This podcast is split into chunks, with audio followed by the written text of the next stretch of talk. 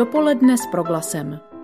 Zajímaví hosté, podnětné rozhovory, duchovní útěcha, ale i čas pro oddechnutí a úsměv. Právě dnes se uskuteční další ročník veřejné připomínky lidí pronásledovaných pro víru, Červená středa. Jím smyslem je vzpomenout na všechny, kdo jsou ve světě pro následování pro své náboženské přesvědčení. Znakem této iniciativy je rozsvícené červené světlo, symbolizující krev trpících pro víru. Dnes v podvečer se na červeno nasvítí desítky kostelů, synagog, zborů a veřejných institucí. Po celé zemi se konají setkání, modlitby, bohoslužby nebo přednášky. V rámci centrální akce v Praze se už tradičně uskuteční mezinárodní konference, kterou společně s Českou biskupskou konferencí, Ekumenickou radou církví a Federací židovských obcí v naší zemi organizuje Institut pro křesťansko-demokratickou politiku. Akce se koná na dalších místech ve světě, mimo jiné v Londýně, Vídni, Budapešti, na Filipínách. V České republice se pak iniciativa uskutečňuje od roku 2018. S našimi hosty se Červené středě budeme věnovat v pořadu dopoledne s proglasem, který právě začíná. Pozvání do našeho studia přijali Václav Malý, pražský pomocný biskup a Tomáš Kraus, tajemník Federace židovských obcí. Vítejte v našem vysílání. Dobrý den. Dobrý den. Dobré ráno.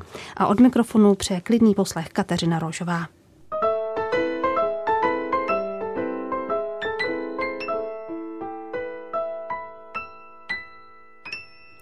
Jak už jsem říkala v úvodu pořadu, věnujeme se Červené středě. Jejím cílem je tedy propagovat víru i toleranci ve společnosti a podpořit solidaritu s oběťmi pro následování pro víru. Poprvé jsme si Červenou středu u nás připomínali v roce 2018, dnes se tedy koná po čtvrté. Pánové, proč je důležité podporo, podpořit Červenou středu? Proč je vůbec důležité tohleto téma otevírat? Pane Krauzi. Tak pokud mám začít, tak Shodou okolností dnes je 24.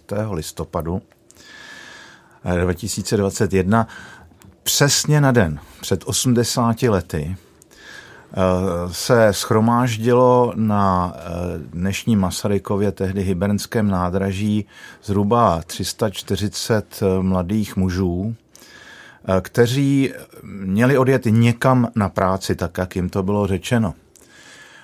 Shodou okolností byl mezi nimi i můj táta. A byl to úplně první transport židovský, který se ocitnul v Terezíně. My si toto výročí připomínáme eh, v různých formách a při různých příležitostech, ale shodou okolností dnes je skutečně ono datum, a e, je třeba říci, že to je e, symbolická záležitost. Je to skutečně něco, co zasáhlo nejenom židovskou komunitu, ale prakticky celé Československo v té době, Čechy, Moravu, především Prahu. A Praha v té době přišla prakticky o jeden ze svých poměrně výrazných charakteristických rysů.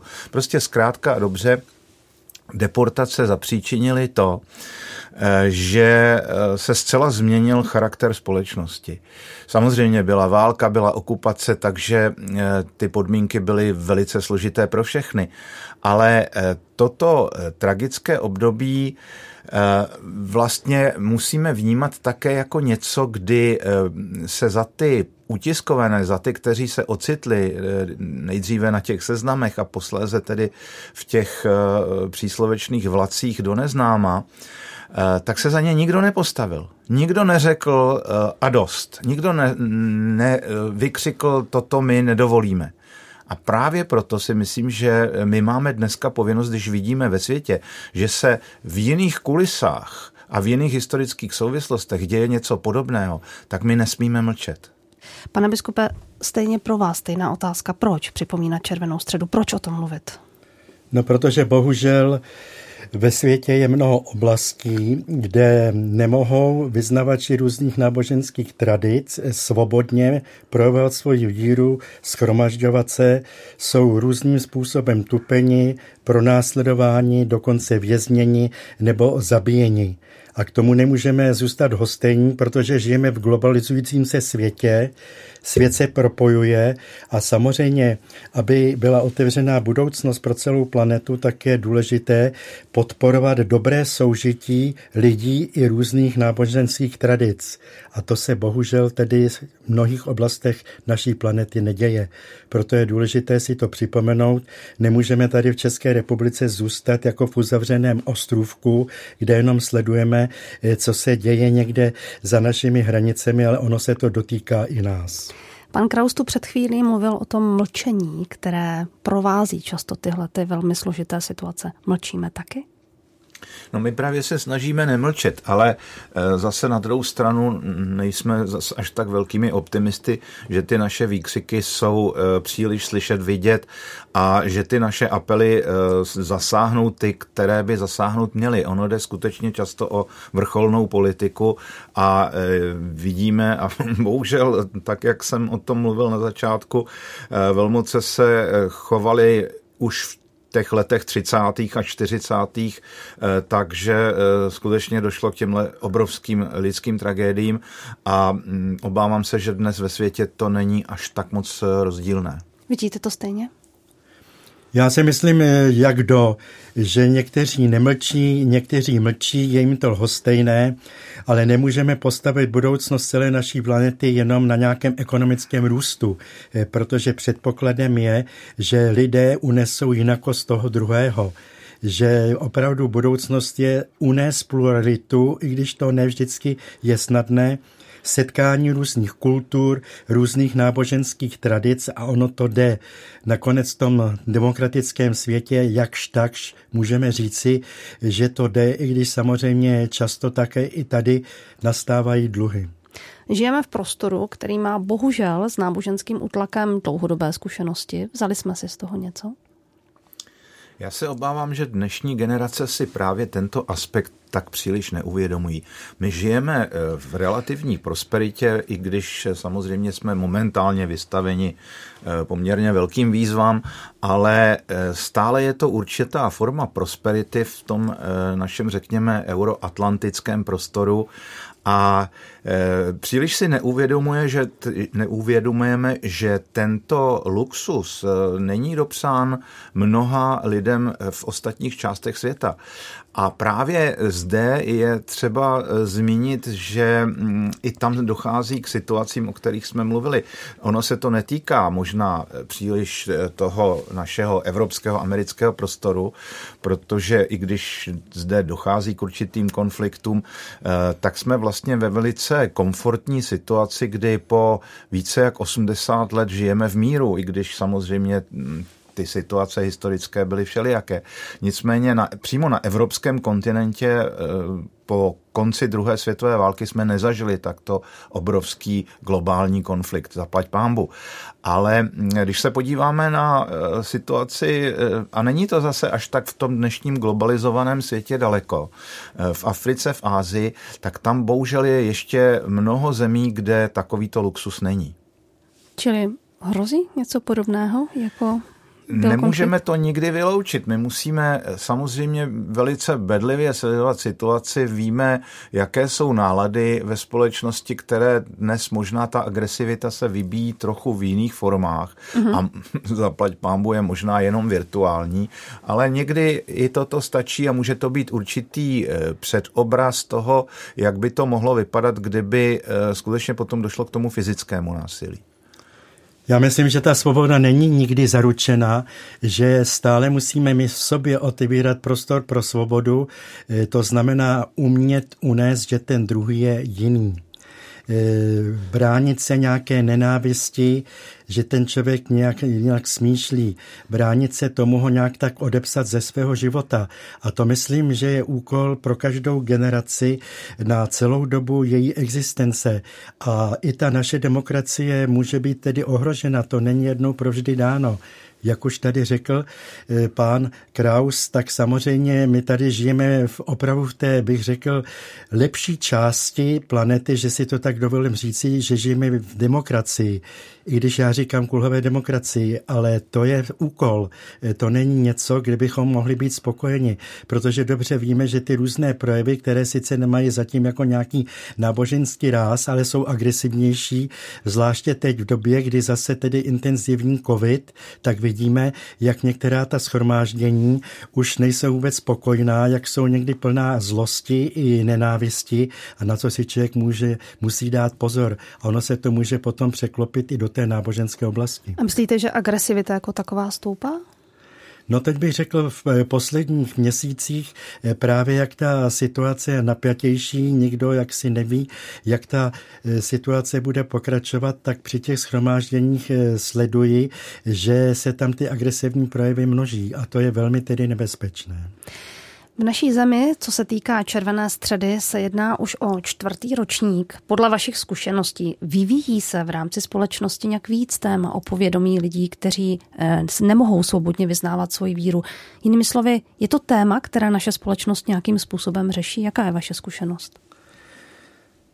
Tak já bych řekl, že mm, nevidím nějaký eh, viditelný vývoj, že jsou samozřejmě jednotlivci skupiny, eh, které si tím zabývají, ale že by to nějakým způsobem zasahovalo mysl společnosti jako takové, to bych zatím neřekl.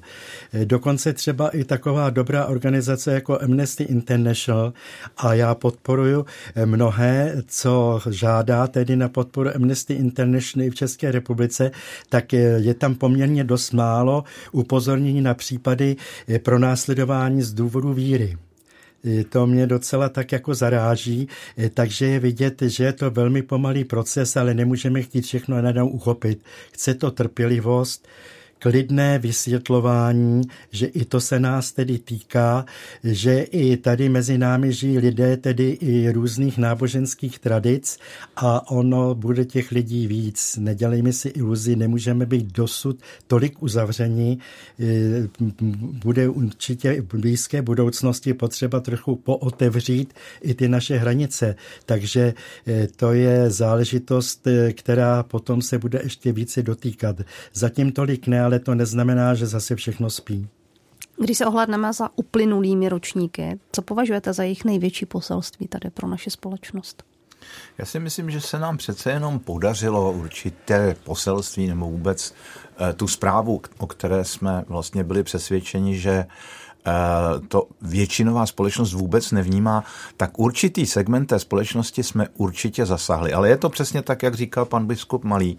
Eh, možná jsme tak trochu přesvědčili přesvědčené, protože přece jenom lidé, kteří eh, jak si nám vyjadřují zájem a solidaritu s těmi utiskovanými, to jsou v podstatě skupiny lidí, kteří toto mají víceméně ve své definici. Jsou to samozřejmě náboženské skupiny, jsou to eh, lidé, řekněme, zaměření intelektuálně, jsou to lidé, kteří sledují politický vývoj nejenom u nás a nejenom u nás v Evropě, ale ve světě. Takže z tohoto eh, sektoru přicházejí velice pozitivní zprávy, které eh, svědčí o tom, že skutečně to je významná akce, která má dopad samozřejmě nejenom u nás, ale tady si dovolím možná doplnit jednu věc. Naší Dalším trochu, eh, řekněme, oživením eh, této tradice Červené středy bylo to, že před těmi čtyřmi lety, kdy jsme tuto akci zorganizovali poprvé, jsme rozšířili tu tématiku také o antisemitismus. Toto je naše zásluha, eh, tedy organizátorů mhm. toho, té české verze Červené středy. A musím říct, že se to velice ujalo. A dnes už ten formát je takto vnímán i ve světě. Tomáš Kraus, Václav Malý jsou dnes hosty dopoledne s proglasem. Věnujeme se červené středě a budeme v tématu pokračovat i za malou chvíli. Dopoledne s proglasem. Posloucháte proglas dnešní dopoledne. Na telefonu v této chvíli máme generálního sekretáře Ekumenické rady církví v České republice Petra Jana Vinče. Dobrý den, vítejte. Dobrý den. Dnes pokračujeme nebo pokračujeme v tématu červené středy, tak se vás zeptám, za jak důležitou považujete skutečnost, že tato akce u nás probíhá ve spolupráci České biskupské konference, Ekumenické rady církví a Federace židovských obcí? Já si myslím, že to je naprosto zásadní. Jednak to ukazuje, že za touto akcí a za zastáváním se lidí, kteří jsou pro následování pro svou víru, stojí skutečně celá plejáda křesťanských církví i Federace židovských obcí, tedy že to je něco, za co jdeme společně. Zároveň jsem velmi rád, že to není jenom čistě křesťanská akce, že skutečně eh, jde nám o to zastávat se za svobodu víry a vyznání všech lidí na světě bez ohledu na to, jestli vyznávají tu stejnou víru jako my nebo ne. Právo na svobodu vyznání patří k základním lidským právům, přesto jsme opakovaně svědky jeho porušování v mnoha částech světa. Co je podle vás jeho příčinou tohoto jevu? Proč to tak je? Myslím si, že ty kořeny jsou dva. Eh, konečně takto konstatuje i eh, nedávno zveřejněná nová zpráva o pronásledování pro víru ve světě organizace Církev v nouzi.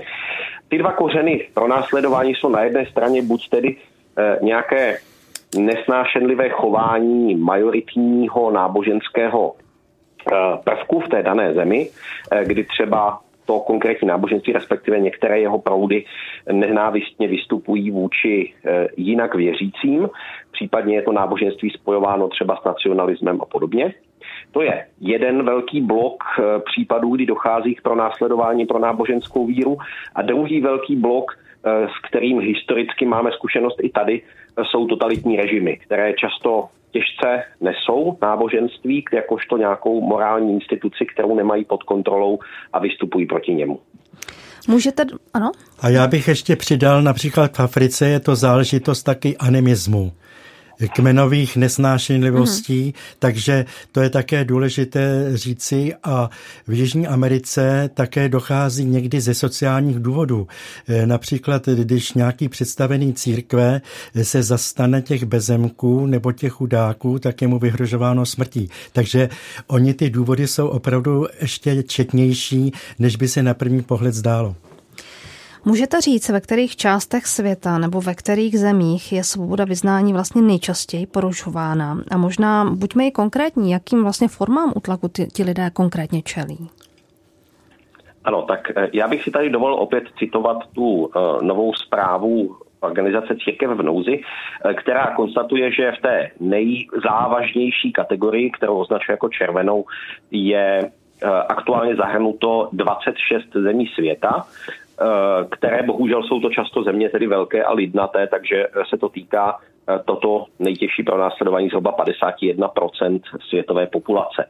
Mezi těmi zeměmi, které jsou tady uvedené, eh, Dvě z nich jsou přímo podezřelé z toho, že z náboženských důvodů v nich dochází ke genocidě a to je tedy Čína a Myanmar nebo postaru Parma těch způsobů pro následování je mnohem víc. Nejsou to, jenom, eh, nejsou to teda jenom konkrétní eh, útoky fyzické, ale je dokumentována celá řada dalších věcí, jak už je to třeba nějaké sexuální násilí vůči ženám, eh, nucení ke konverzi, nucení k sňatkům a podobně, ale i různé formy diskriminace, nebo potom v případě třeba té Číny a jejího vztahu k muslimskému, ujgurskému etniku, je to třeba to téměř orvelovské sledování pomocí eh, technických prostředků, které vlastně dostává pod kontrolu každý moment jejich života.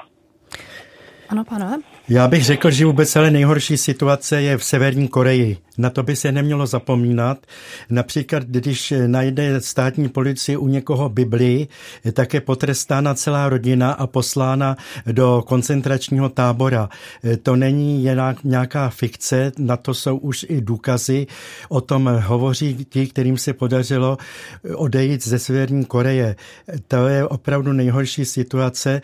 Samozřejmě v hlavním městě jsou sice křesťanské chrámy, pravoslavný, katolický a nějaký protestantský, ale to je jenom taková fasáda pro cizinu, eh, pro diplomaty, kteří tam působí. Nicméně v Koreji absolutně nelze veřejně projevit, co se týká křesťanů, nějakou zbožnost nebo se sejít, byť tedy k modlivě v bytě.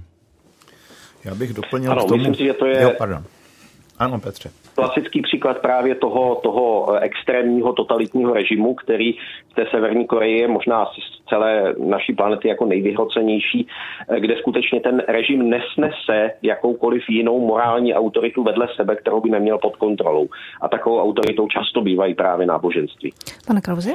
Ano, já jenom chci doplnit tak jak říká Petr Jan, že to jsou vlastně dva takové bloky, Eh, ono to možná je také trochu, eh, lze to rozlišit na takové dvě skupiny. Jedna z nich eh, určitě tu situaci využívá k, řekněme, k politickým záležitostem. To znamená, že to náboženství je možná nevadí ani tak ze své podstaty, uh-huh. ale využívají, je to v podstatě záminka k těm persekucím. A pak je druhá část, kde skutečně to náboženství vadí kdy skutečně to není kompatibilní s, řekněme, s tím většinovým názorem a tím pádem se s tím vypořádávají tak, že eh, to nějakým způsobem blokují. To je něco, co je, eh, jako to mluvil Petr Jan, typické pro totalitní režimy a nemusíme v naší historii chodit daleko, my jsme si to všichni zažili. A to jsem ráda, že o tom mluvíte, protože mě vlastně napadá, nakolik ta naše zkušenost je srovnatelná s tím, o čem se tady bavíme. Je srovnatelná, byla nižší, byla, bylo, bylo to trochu jinak, jak to je? Určitě srovnatelná je. Ono, eh, když se podíváme, a historici se také k tomuto názoru kloní, když se podíváme na těch 40 let komunistického režimu, tak není možné eh, to vnímat jako jeden takový monolitický blok. Oni tam byly určité fáze, ano. tak určitě nelze srovnat eh, situaci v 50. letech, kdy připomenu pouze, že právě ta židovská problematika byla stěžejní, procesy s Rudolfem Slánským a tak dále a tak dále. Pak nastala 60. léta, která byla, řekněme, trošičku mírnější, ale pořád to byl určitý, eh, určitá forma komunistického útlaku, i když tam už nešlo třeba o životy, tak jako to bylo v 50. letech. No a pak máme dvě desetiletí normalizace, kde zase ten útlak byl především psychický. Takže eh, tyto jednotlivé formy eh, můžeme ve světě dneska určitě vysledovat také. Mm-hmm. Pane biskupe, jak to vidíte vy, tuhle zkušenost? Tak já bych se eh, přidal k tomu a souhlasím, co říkal eh, pan Kraus. Skutečně v těch 70. 80. letech výjimky existují, ale nešlo o život. V 50. letech šlo dokonce o život, že protože ty podmínky v těch kriminálech byly hrozné a eh, také poměrně i dost tedy vyznavačů různých náboženských tradic položilo život za víru tak to je třeba dobře rozlišit. Nicméně ten psychický tlak, kdy v podstatě byla jenom svoboda kultu a to ještě omezená.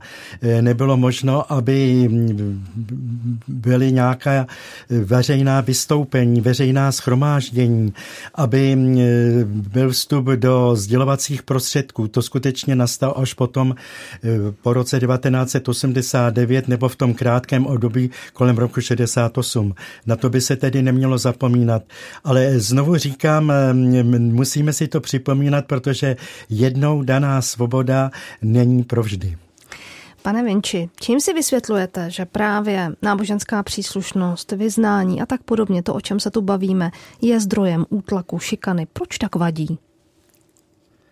Myslím si, že to má několik důvodů.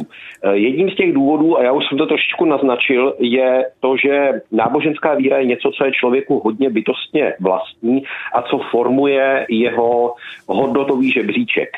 A v takovém případě eh, se může ten hodnotový žebříček dostávat do konfliktu třeba právě s totalitním režimem. Konečně viděli jsme, že eh, celá řada věřících lidí i v našem prostředí, ale i, i, jinde na světě bojuje proti totalitním režimům právě proto, že čerpá ze svého náboženského přesvědčení, ze své náboženské víry nějaké zásadní morální eh, jistoty, které jsou v konfliktu právě s tím s tou totalitou. Eh, to je, myslím, jako jedna věc, která tady je.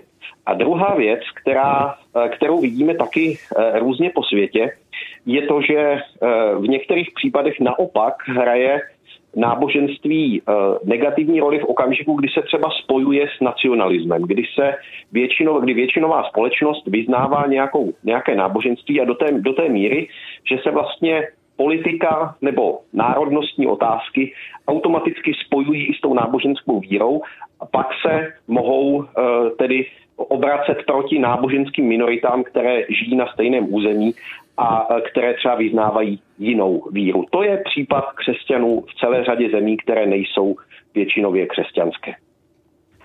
Chcete reagovat, panové? Já bych si tady dovolil takovou provokující poznámku, že stále teda zdůrazníme a díky bohu za to, že žijeme v demokratickém světě. Nicméně eh, ono to není u nás tak jednoduché, taková ta tendence například v Evropě privatizace náboženství. Já jsem dalek toho, abych někoho tahal, aby tedy uvěřil, aby se stal křesťanem, do, dokonce členem katolické církve. Ale takové to trošku vysunování na okraj, eh, tahle ta tendence je, a to bychom si také měli uvědomit, nebo například ve Francii teď takový ten antisemitismus, u nás myslím, že opravdu jako je to zatím mírné, díky bohu za to, eh, to jsou jevy, kde my nemůžeme tady jenom si říkat, to se týká toho třetího světa, to se týká Azie a nás Evropy ne, bohužel. Eh, ty jevy jisté neslášivnosti předsudků, eh, ty žijí tedy i v části naší společnosti a je třeba si na to dát pozor, na to je třeba upozorňovat. Jak moc se nás to týká, pane Krauze? No je to přesně tak, jak říká Václav Malý, protože uh, my jsme eh, určitou výjimkou. Přece jenom náš český model je tady zářným příkladem nejenom v tom, že jak si byl následován v tom, že jsme rozšířili tuto uh-huh. problematiku specificky o antisemitismus, ale ono to vychází právě eh, z toho, že my a především po roce 89 jsme manifestovali určitou jednotu eh, vlastně církví a náboženských společností. To není jev zcela ve světě nebo dokonce v Evropě běžný. Eh, víme, že eh, naše situace, která vlastně eh, vychází tak trochu z toho českého prostředí, rozhodně není typická a nedá se jaksi duplikovat, přesunout kamkoliv jinam. Tak jako samozřejmě my zase nemůžeme přejímat určité vzory, které jsou někde ve světě nebo modely. Ale myslím si, že právě proto, že my dokážeme manifestovat určitou velice specifickou záležitost i to, že tak, jak říká pan biskup Malý, že antisemitismus u nás v České republice, a my o tom máme eh, důkazy, protože si vedeme eh, vysloveně statistiky, máme ty naše výroční zprávy, tak můžeme říct, že skutečně na nejnižší úrovni z celé Evropy. Ale právě proto, Eh, i když to, řekněme, v úvozovkách není úplně normální, eh, tak eh, můžeme s tímto příkladem skutečně obeznámit svět a říct, že ono to možné je. A čím to, že se u nás právě téhle souhře a porozumění tolik daří? Je tam spousta faktorů. Je tam záležitost, ta, my se s panem biskupem známe samozřejmě leta letoucí. Eh, my jsme jaksi nejenom já, ale eh, Karol Sidon, náš, náš rabín, eh, prostě z toho disentu, to, jsou, to je vlastně jeden z těch kořenů, na kterých my jsme stavěli v těch 90. letech, protože, a to byla jenom ta špička ledovce, protože dá se říci, že konec konců i ta ekumenická rada církví, kterou zastupuje Petr Jan, také nás v podstatě okamžitě vyzvala, abychom se stali jejími členy. My jsme řekli, to nemůžeme, my nejsme jaksi křesťanská církev, ale jsme tedy, máme statut eh, pozorovatele. ERC, což je zase výjimečná situace. Ale Samozřejmě, je to náš malý český rybníček, co si budeme povídat, ale ten signál a ta, ta červená středa je možná toho úplně takovým eh, jasným dokladem a důkazem, který můžeme poslat do světa. Eh, je skutečně pozitivní. Takže my se sice zaměřujeme na něco, což je ve své podstatě naprosto tragické a negativní. Slyšeli jsme to všichni. 50% dneska světové populace je vystaveno eh, takovému tu útlaku. Ale tím, že se vlastně jsme se ujmuli červené středy, aniž bychom sami v takovýchto situacích eh, byli, tak je strašně důležité. A je to ten signál, který chceme vyslat do světa. No a pane Vinče, jak ho ve světě vnímají, tenhle ten signál, o kterém tu pan Kraus mluví? Myslím si, že eh, Jednak je třeba říct, že Červená střela není jenom českou akcí, že je to akce, která se děje ano, i v dalších ano. zemích, původně vlastně přichází z Anglie, ale uh, myslím si, že ta vaše otázka směřuje spíš k tomu, jak vnímají v těch zemích, které jsou Eh, poškozen nebo, nebo zasažený pro náboženským pronásledováním, to, že my se jich zastáváme. tak. Tady si myslím, že můžu zase odkázat, eh, odkázat i na tu naši historickou zkušenost. Já jsem sám relativně mladý, takže já jsem to ještě zas tak nezažil, ale od mnoha lidí, kteří zažili to komunistické pronásledování církví, jsem slyšel, jak pro ně bylo důležité být si vědomi toho, že se na západě někdo o ty jejich osudy zajímá a že něco konkrétního pro to dělá. Myslím si, a máme i takové svědectví a zkušenosti, že e, stejným způsobem vnímají lidé i ty naše aktivity. Plus samozřejmě k Červené středě patří i nějaká konkrétní pomoc. E, konkrétní pomoc e, nějakým projektům, ale třeba i to, že se snažíme vyvíjet nějaký občanský tlak na představitele třeba naší diplomacie, aby ta otázka lidských práv a otázka svobody náboženství byla součástí česko- české zahraniční politiky. A daří se to? Já si myslím, že ano, konečně tak dnes na uh, té naší konferenci, kterou v Praze organizujeme, vystoupí i náš minister zahraničních věcí, což je, myslím, jasný symbol toho, že uh, česká zahraniční politika se k této otázce, můžu říct možná trošičku v takovém havlovském dědictví, přiznává. No, napadá mě, co vlastně můžete dělat dál, nebo co chcete dělat dál právě v této oblasti. Červená středa je tedy jedním z takových těch viditelných okamžiků, ale jak budete postupovat dál v rámci, řekněme, upozorňování na tyto všechny problémy eh, věřících lidí po celém světě? Já si myslím, že je třeba říct, eh, že stejně jako s jakýmkoliv eh, jiným zastáváním se lidských práv, to není otázka jednoho dne v roce ten jeden den v roce je takové symbolické vyvrcholení, taková eh, symbolická akce, která má přitáhnout pozornost. Nicméně eh, zastávat se za eh, práva lidí všude na světě je něco, co bychom měli dělat stále. To znamená, je to něco, co by mělo být, myslím si, na agendě všech náboženských společností, ať už tedy jde o to, že se zastávají třeba svých vlastních e, příslušníků jinde na světě, nebo i to obecné podporování náboženské svobody. Myslím si totiž, a v tomhle tom navážu i na to, co tady říkali kolegové.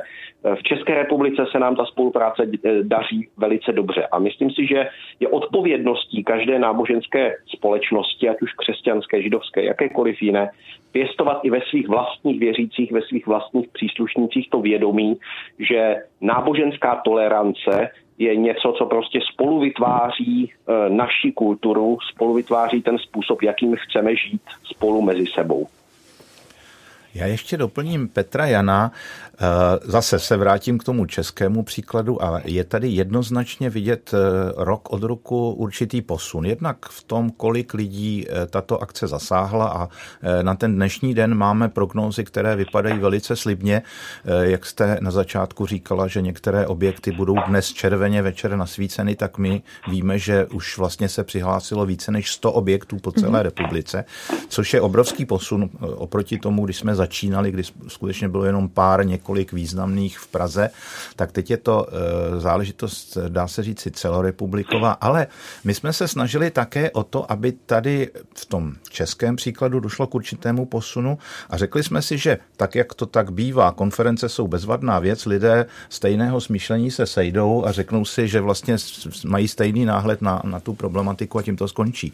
Tak to jsme nechtěli. My jsme chtěli, aby z toho byl nějaký konkrétní výstup a nakonec jsme se dobrali k tomu, že dnes večer bude charitativní koncert, jehož výtěžek bude přímo poslán na konkrétní účel. Takže chceme i vlastně e, nějakým způsobem se dostat k tomu e, konkrétnu. O programu budeme mluvit za chvíli. Pan biskup? Co dělat? Samozřejmě je mnoho možností. Především lepší informovanost dostávat do veřejnosti. Eh, ty, co se tou situací zabývají, tak pokud možno nějak tak kontaktovat eh, pracovníky médií a tuto tématiku vnášet do povědomí společnosti. Eh, také i do povědomí různých dobrých humanitárních organizací, neziskovek, například Člověk v tísni, protože i tam pozoruji, že tato otázka je tak trošku jako mimo jejich zájem. Já vím, že nemohu dělat všechno, že je třeba reagovat na tu sociální bídu a podobně, na vzdělání, ale i tato otázka by tam měla být nějak tak v povědomí. Takže především tedy o světa a potom já stále lidem říkám, když se dovíme o někom, kdo je pronásledován pro své přesvědčení, tak vzít kartičku nebo dopis a napsat eh, ministrovi spravedlnosti, předsedovi vlády, prezidentovi. My jsme se dozvěděli, že tento člověk je pronásledován proto a proto a jsme toho názoru, že by měl být osvobozen. Žádáme vás, abyste se zasadil o osvobození. A když bude, já vždycky říkám, těch kartiček stovky, tisíce, tak tomu člověku už bude lépe a bude více chráněn, než když se stane jako neznámým. Mohu mluvit ze své zkušenosti, už to tady bylo jako zmíněno, že právě ta solidarita lidí z tehdejšího demokratického světa nám velmi pomáhala, že v podstatě potom byli ti tehdejší mocní mnohem opatrnější v těch represích, než když o tom člověku se nevědělo. Pane Vinči, poslední otázka pro vás. Eh, co červená středa znamená pro vás konkrétně, pro vás osobně? Jaký prožíváte? Já osobně musím říct, že já třeba svým původním vzděláním jsem religionista. Teologii jsem přibral k tomu a e, v religionistice jsem se vlastně od počátku setkával s reprezentanty různých náboženství. A teď vlastně pátým rokem e, vedu sekretariát Ekumenické rady světlí, takže je pro mě velmi bytostně vlastní setkávat se s lidmi napříč e, konfesních hranic. A musím říct, že to, mě to osobně nesmírně posiluje moji vlastní víru. Tohle, tohle setkávání, protože vidím že se nemusím obraňovat do nějakého takového uh, kruhu, který by mě chránil před tím vnějškem, ale že naopak s tím vnějškem lze velice dobře a konstruktivně spolupracovat. A myslím si, že červená středa jako vlastně fenomén, který jsme tady společně s Tomášem Krausem a se Stanislavem Přibylem přinesli z, z Anglie, je to jedna z mých velkých radostí, že se tahle akce uchytila a že ta že to zastávání se lidí, kteří jsou třeba na druhém konci světa, ale kteří jsou s námi nějakým způsobem spojení tím, že se uh, upínají k nějaké, uh, něčemu vyššímu, stejně jako my, to je něco, co mě, co mě velmi, velmi těší, že se, to, že se to daří a že to v České republice prostě našlo našlo svoji odezvu, která je rok od roku silnější. Nemělo by se zapomenout na bývalého poslance Evropského parlamentu Pavla Svobodu, protože ten má velkou zásluhu, eh, že toto téma vůbec přišlo do České republiky. Já myslím, že se k tomu programu... A zároveň je... Pardon, Petře, ano. ano. A za, zároveň, zároveň je i jedním ze spoluorganizátorů té velké mezinárodní konference, která je uh, vlastně už ten dílnou součástí toho pražského, pražského programu. Ano, Pavel je skutečně klíčovou osobou v tomto smyslu, ale já připomenu, my se k tomu eh, konkrétnímu programu pravděpodobně ještě dostaneme, ano. ale já jenom připomenu, že se nám podařilo i eh, získat eh, velice významné světové osobnosti, které vystoupí dneska na té konferenci. Mimo jiné se mně tedy podařilo přesvědčit mého jednoho z nejbližších přátel, tedy musím říci, ale on je ve velice významné pozici, rabín Andrew Baker je speciálním zmocněncem OBSE pro otázky antisemitismu, takže je to člověk, který má naprosto úžasný přehled o tomto fenoménu v globálním měřítku. Pro tuto chvíli se loučíme s Petrem Janem Vinčem, generálním sekretářem Ekumenické rady církví. Díky za váš čas pro proglas. Naslyšenou příště. Děkujeme naslyšenou. A já bratra Petra Jana velmi zdravím a díky za dobrou práci, kterou vykonáváte. A my se spolu uvidíme za chvilku. naslyšenou.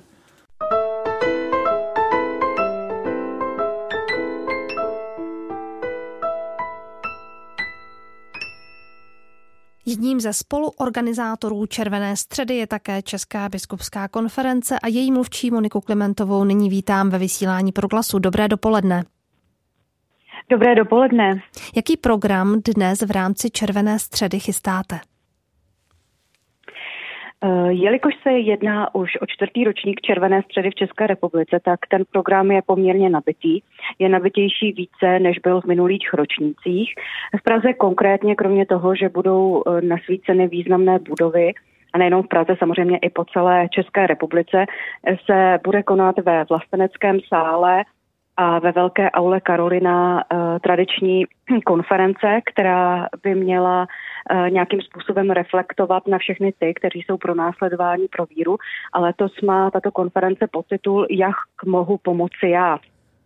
Po této konferenci bude následovat tradiční židovsko-křesťanská modlitba a po jejím ukončení eh, taky již tradiční průvod při svíčkách červeně nasvíceným budovám v Praze.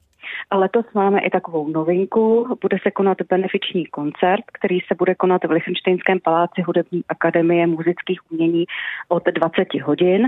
Eh, tento koncert bude živě přenášet také televize Noe. A výtěžek tohoto koncertu by měl poputovat na obnovu misie při kostele Pany Marie s hodinami ve starobylém centru Mosulu.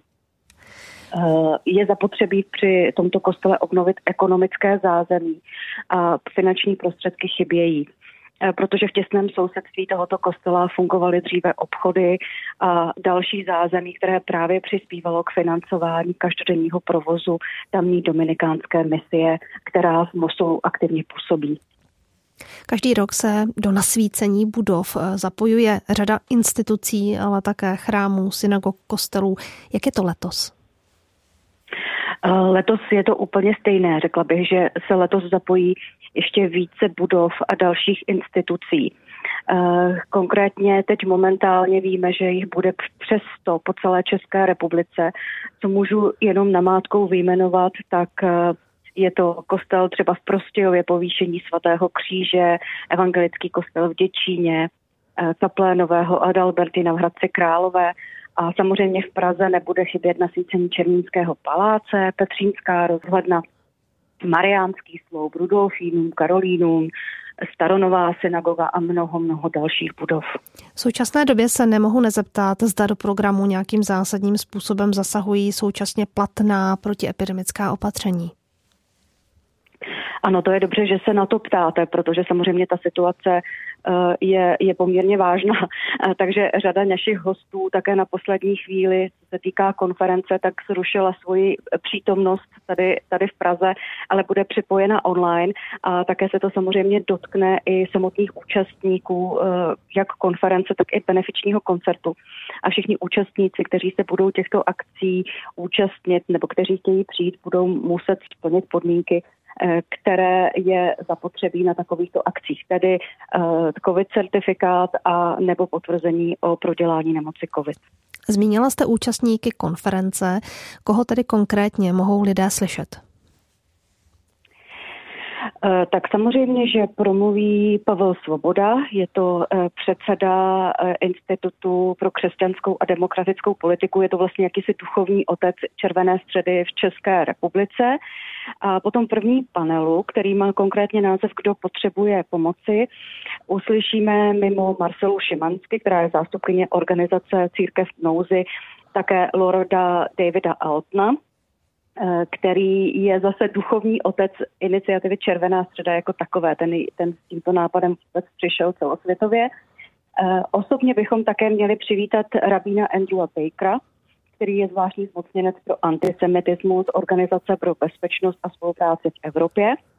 A v druhém panelu budeme rádi, pokud se s námi spojí eh, Dominikán Olivier Pukion, který je vedoucí dominikánské rehabilitační mise v Mosulu a právě na jeho projekt eh, bude, budou věnovány i, i, i výtěžek benefičního koncertu, který se uskuteční večer. Mimo Oliviera Pokiuna také vystoupí paní Anna Záborská, poslankyně Národní rady Slovenské republiky, eh, Marian Durečka, Lukáš Curilo, ředitel Charity České republiky a Petrian Benč. Pokud by se někdo z našich posluchačů rád konference zúčastnil, ovšem nemůže fyzicky, má i jinou možnost, jak se zapojit do poslechu, případně i položit nějaký dotaz.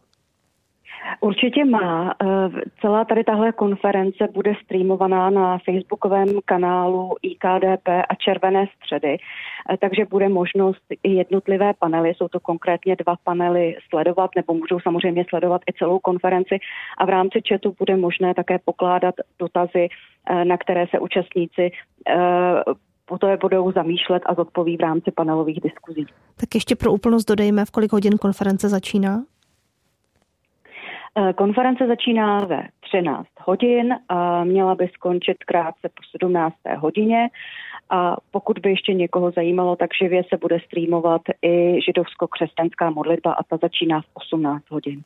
Podrobnosti k červené středě jsme teď slyšeli od tiskové mluvčí České biskupské konference Moniky Klimentové.